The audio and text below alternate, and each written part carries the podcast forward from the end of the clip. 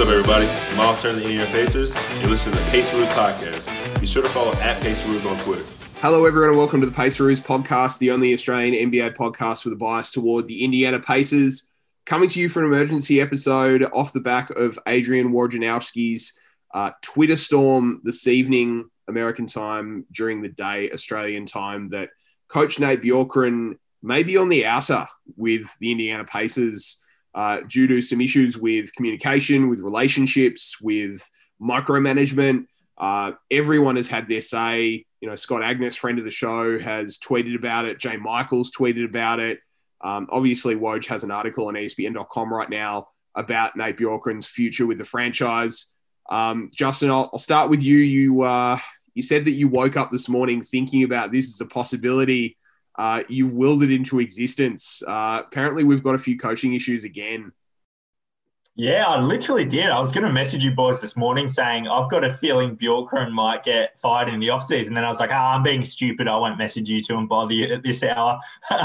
um, but yeah, big, big Woj bomb there. It's um, it's really big news. I think the most concerning thing for me, guys, is the comment about building relationships because we meant remember when Kevin Pritchard hired him, he, he mentioned Bjorkgren was so good at building relationships with players, and that was his strong point. So to now come out and you know hear the reports that it's his biggest weakness, that's the biggest alarm bell to me. Um, and you know we all know what Woj tweets out or reports is is basically fact. This isn't just some you know Bleacher Report thing. It's come from Woj, um, so it means obviously someone in the Pacers organization, player or staff, has told him this.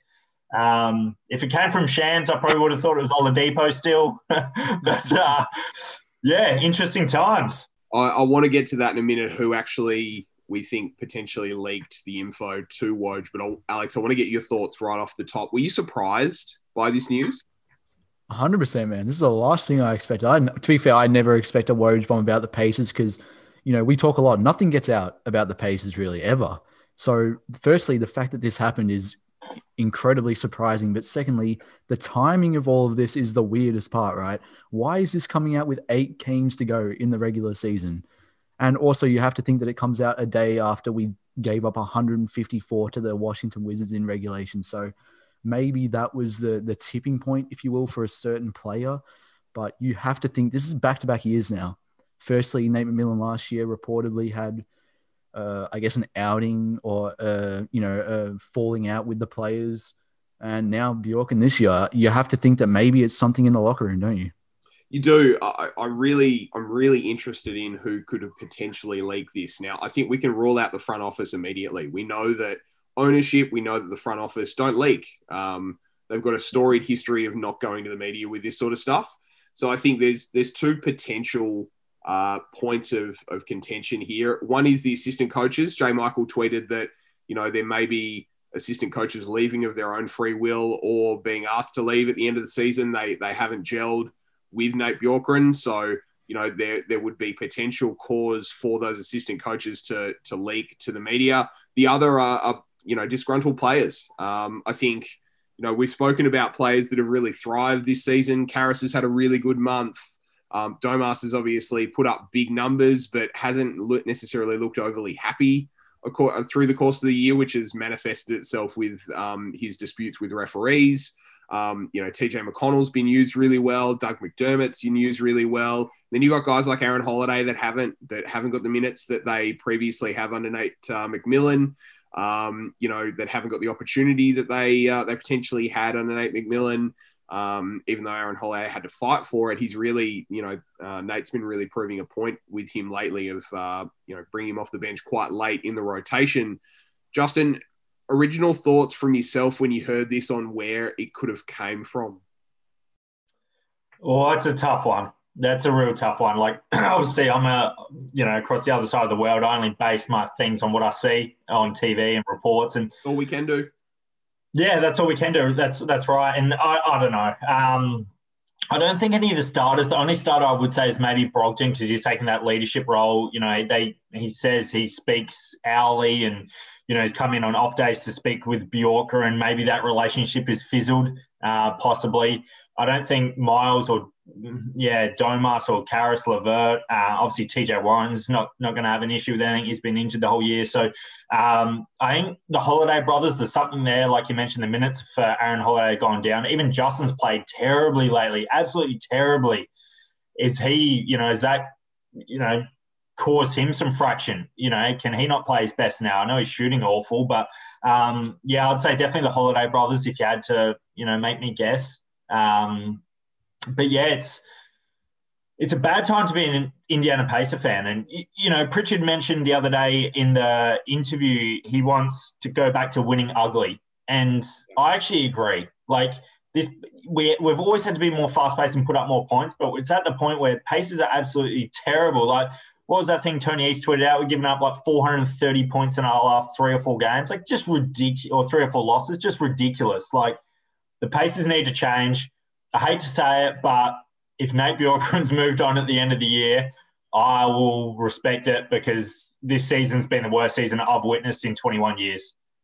Wow, that's that's a massive call. Um, and look, I I would struggle to put this season up against the Jim O'Brien years. Those were really really tough. Um, and it just didn't seem like we had anyone except for Danny Granger. At least this team has more than one good player on the roster.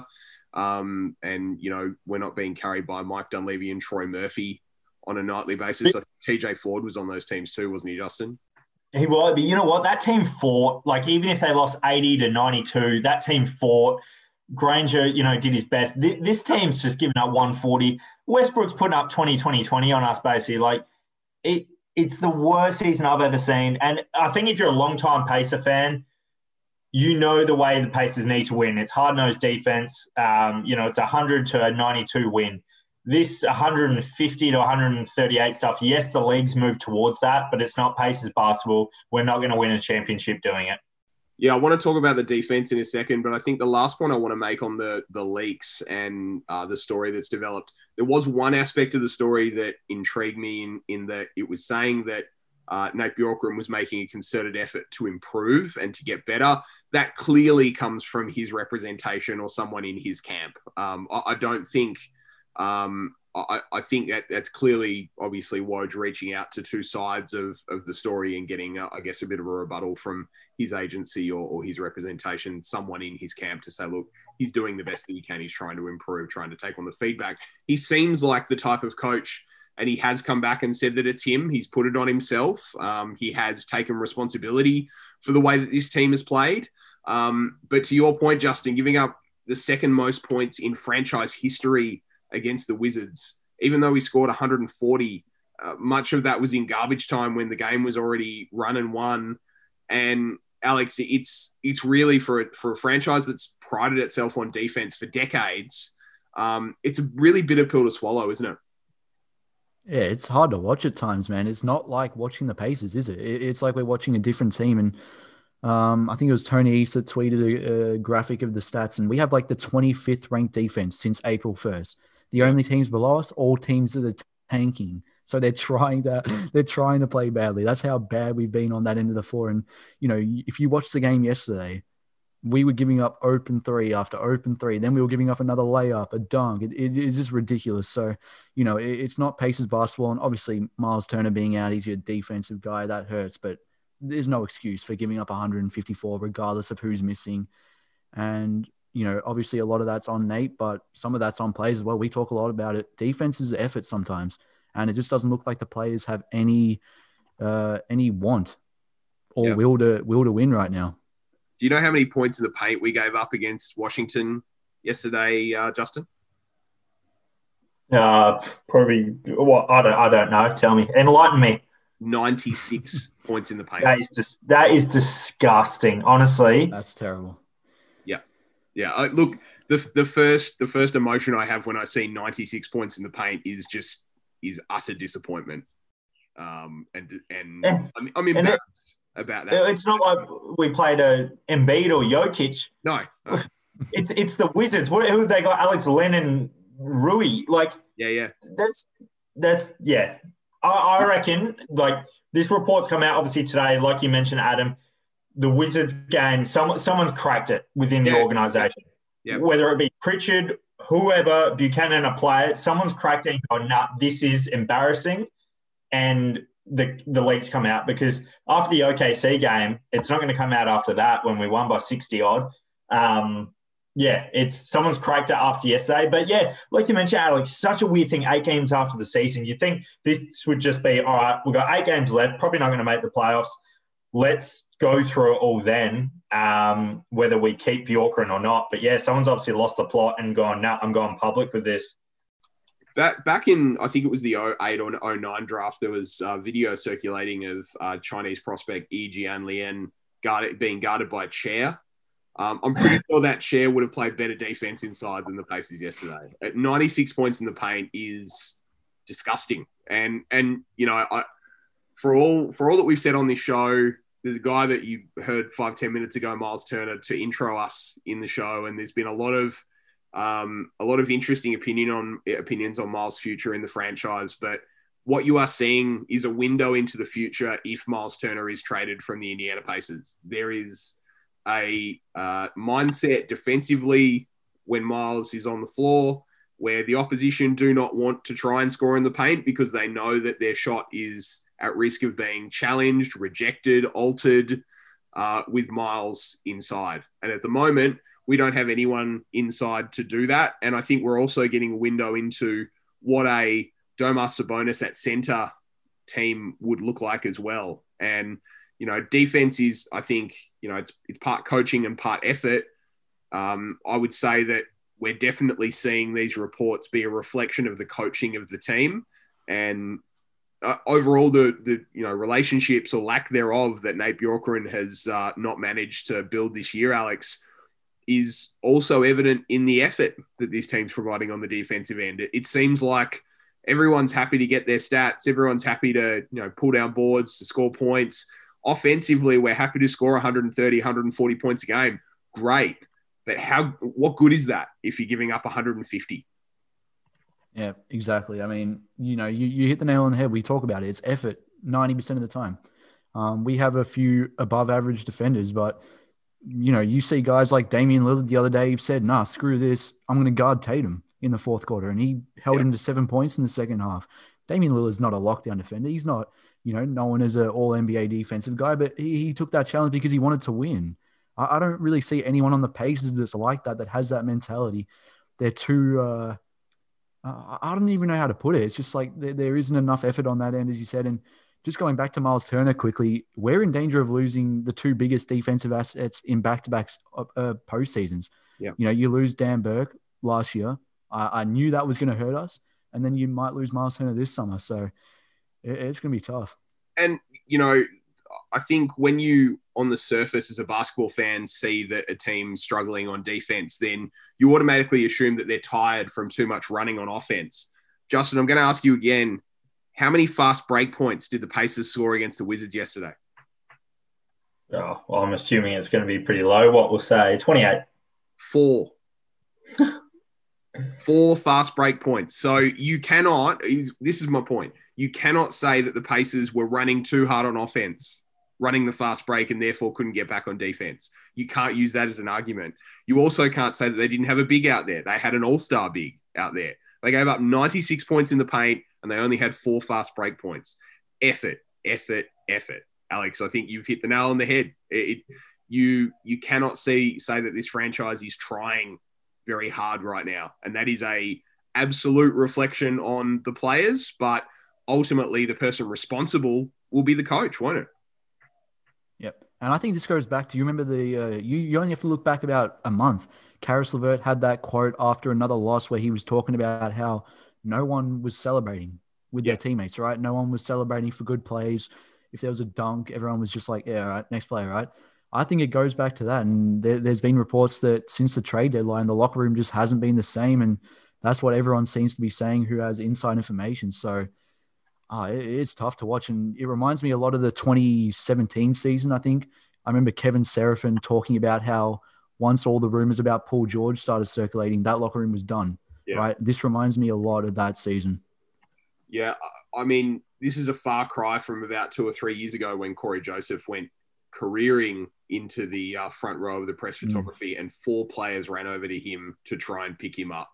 I mean, Yeah. that is the Pacers team that we remember. That's the Pacers team that we love, that play for each other, that play hard on both ends, and that you want you want the opposition to look at them on your schedule and have their reaction be that um, famous clip of when LeBron sees Kawhi Leonard come back into the game. You, you want to see the the opposition team be really at pains to pay the place pay the play play the paces. That's really hard to say, um, but you really want the opposition to to care and to be disappointed that they have to play the paces. You want to be a difficult out, but not be you know the seventh, eighth seed. I, I think we've gone too far into the the territory of the easy beats, Justin. I mean, it's it, it's quite stark how far this franchise has fallen in the space of a couple of months and some key injuries.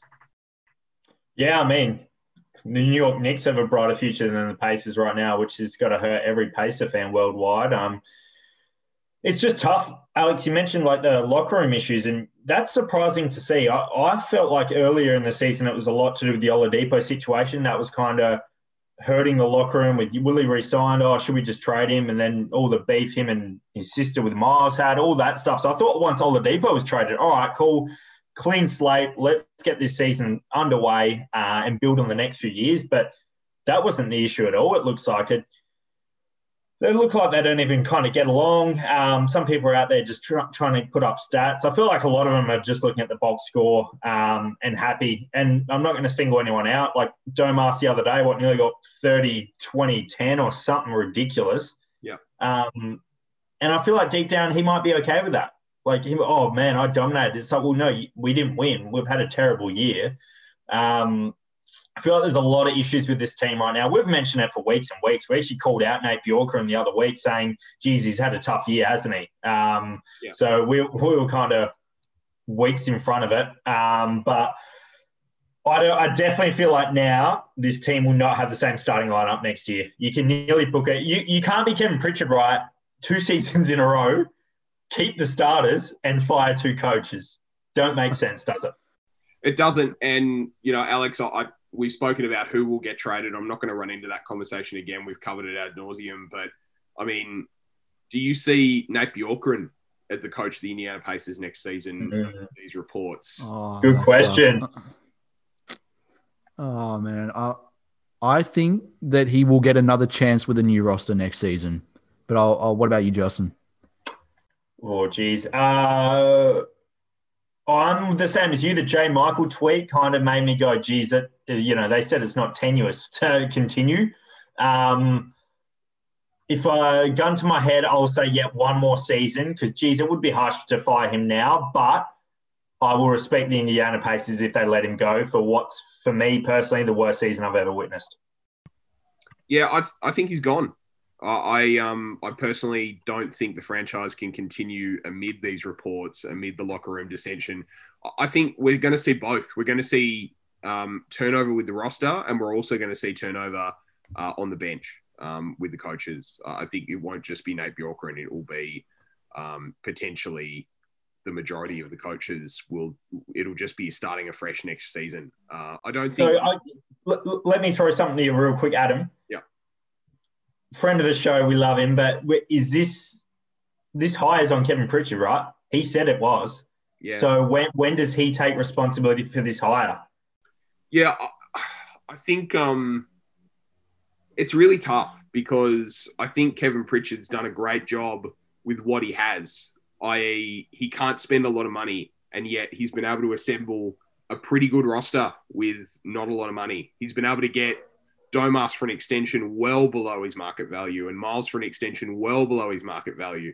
The Brogdon signing hasn't worked out. It just hasn't so far. Um, the Warren trade was brilliant. So, in terms of roster management, you can't really fault the moves that he has made with what he has at all. Yeah.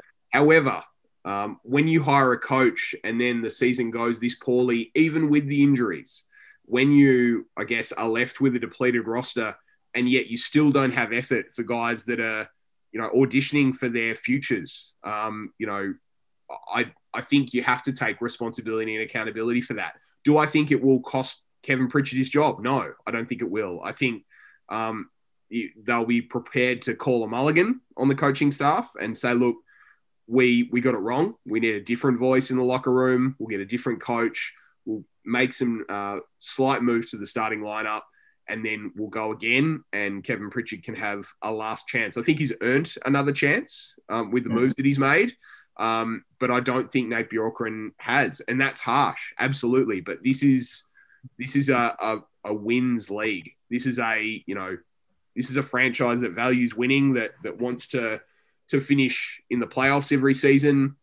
They won't take this losing very very well. You could have used injuries as an excuse, but how we've lost, I think, will end up being the thing that potentially uh, causes there to be a change on the coaches bench. Do I think that's fair? No, I, I don't think it is because of the the tumultuous year that the team has had. Um, but I, do I think it will happen? Yes, I, I think there'll be a fall guy. Well, uh, yeah, that's really well said, Adam and Alex. I, I reckon you might agree with me on this one. I think the the from Herb Simon's point of view, if they do let Nate Bjorkgren go, I honestly think fans or no fans, this home record they've had standing for 30 years, I think that means a lot to them. Being over 500 for 30 odd years or whatever. I think this season for them failing it, questions have been asked saying, hey, we've had a good home record for 30 years. Why is this year different? What do you reckon, Alex? Yeah, I'm with you. Uh, you know, the Pacers are one of those organizations, aren't they, that really uh, try to hone in on those types of the goals, I guess you will, like making the playoffs. They want to make the playoffs every year, uh, whether it's the eight seed or the four seed, doesn't matter, right?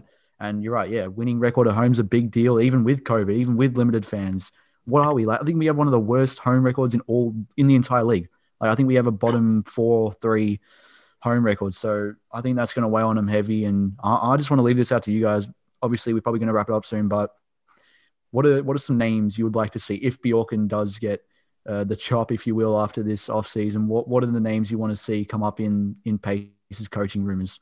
I- I think we have to go with an ex-player with some respect. I think Chauncey Billups was was a clear choice a year ago. We all wanted Chauncey Billups to to be on this bench, and we wanted a guy that has the respect of both young and old players in the league to end up on our bench. Um, I- think we have to go down that route. I mean, you look at obviously, you know, 20 years ago, Larry Bird came to the uh, to the bench and, and coached us to a, an Eastern Conference Finals and NBA Finals. So um, I think we've had success previously with ex players, and we need to probably try that again. We need to get someone who understands the culture of building an NBA basketball team. Um, and we need someone who can immediately command respect and put their imprint on this team and uh, make sure that, that we're aware of exactly where we're going. Justin? Yeah, yeah, well said. It, geez, it feels like we were just talking about this like six weeks ago, didn't it? When we had the coaches and uh, everything like that. It feels like we're back at it now. But um, oh look, I'm not too sure. Like, can you go with someone unproven who hasn't been a coach before? Because it just backfired on us now, didn't it?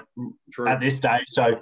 Um, you, I'd nearly be looking for someone more experienced. Um, I'm just going to throw out there. I know it's not going to happen, but it was the last time I was kind of happy being a Pacer fan, and that was Frank Vogel. So uh, maybe he's won his championship and he wants to do a LeBron and uh, come home to Indiana. Um, I did that in quotation marks for anyone listening on Spotify, um, and bring in Indiana a championship because I'd love that.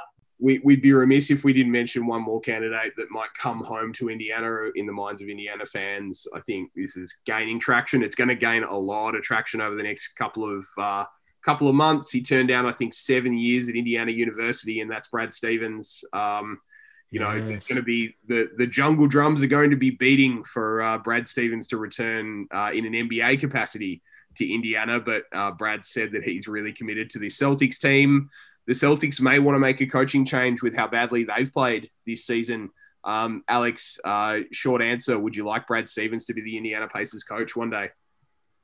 Absolutely, yes. We're, we're, we're playing chess here, not checkers, mate. That was the plan all along. Uh, get him to turn down the IU deal and then come come coach the Pacers and win us the championship. So, yes. Justin, Oh, for sure. You you you do anything to get Brad Stevens a, a Pacers head coach. You you throw the kitchen sink. Um, but you know if that means we have to deal with Danny Ainge and all, it's not happening. what if what if we had to also sign Cody Zeller, Justin? Yeah. Well, I'm sure that might happen next year. That'll be our big free agent signing next year at this point. But um, Don't speak that. Yeah, uh. Don't do it. let's let's all just rejoice. We're three fans. Let's hope some good news. Being a Pacer fan, how like we've started this podcast and had non-stop pain. I don't think we've been happy one episode. That's true. It, it, was very, very early on in our career that uh, Brogdon was like playing at an all star level, and Domas and Brogdon's pick and rolls were uh, unstoppable. And then it all just fell apart slowly. And then TJ Warren popped up and scored 53, and then it just all fell apart again. So yeah. we've got to we've got to get a light at the end of the tunnel soon. We might have some big, big Pacers news for you guys coming up very soon. Uh, it's been a pleasure to be with you again for this emergency podcast, and we will come to you uh, again with some big news on the Paceroos. Thanks for listening.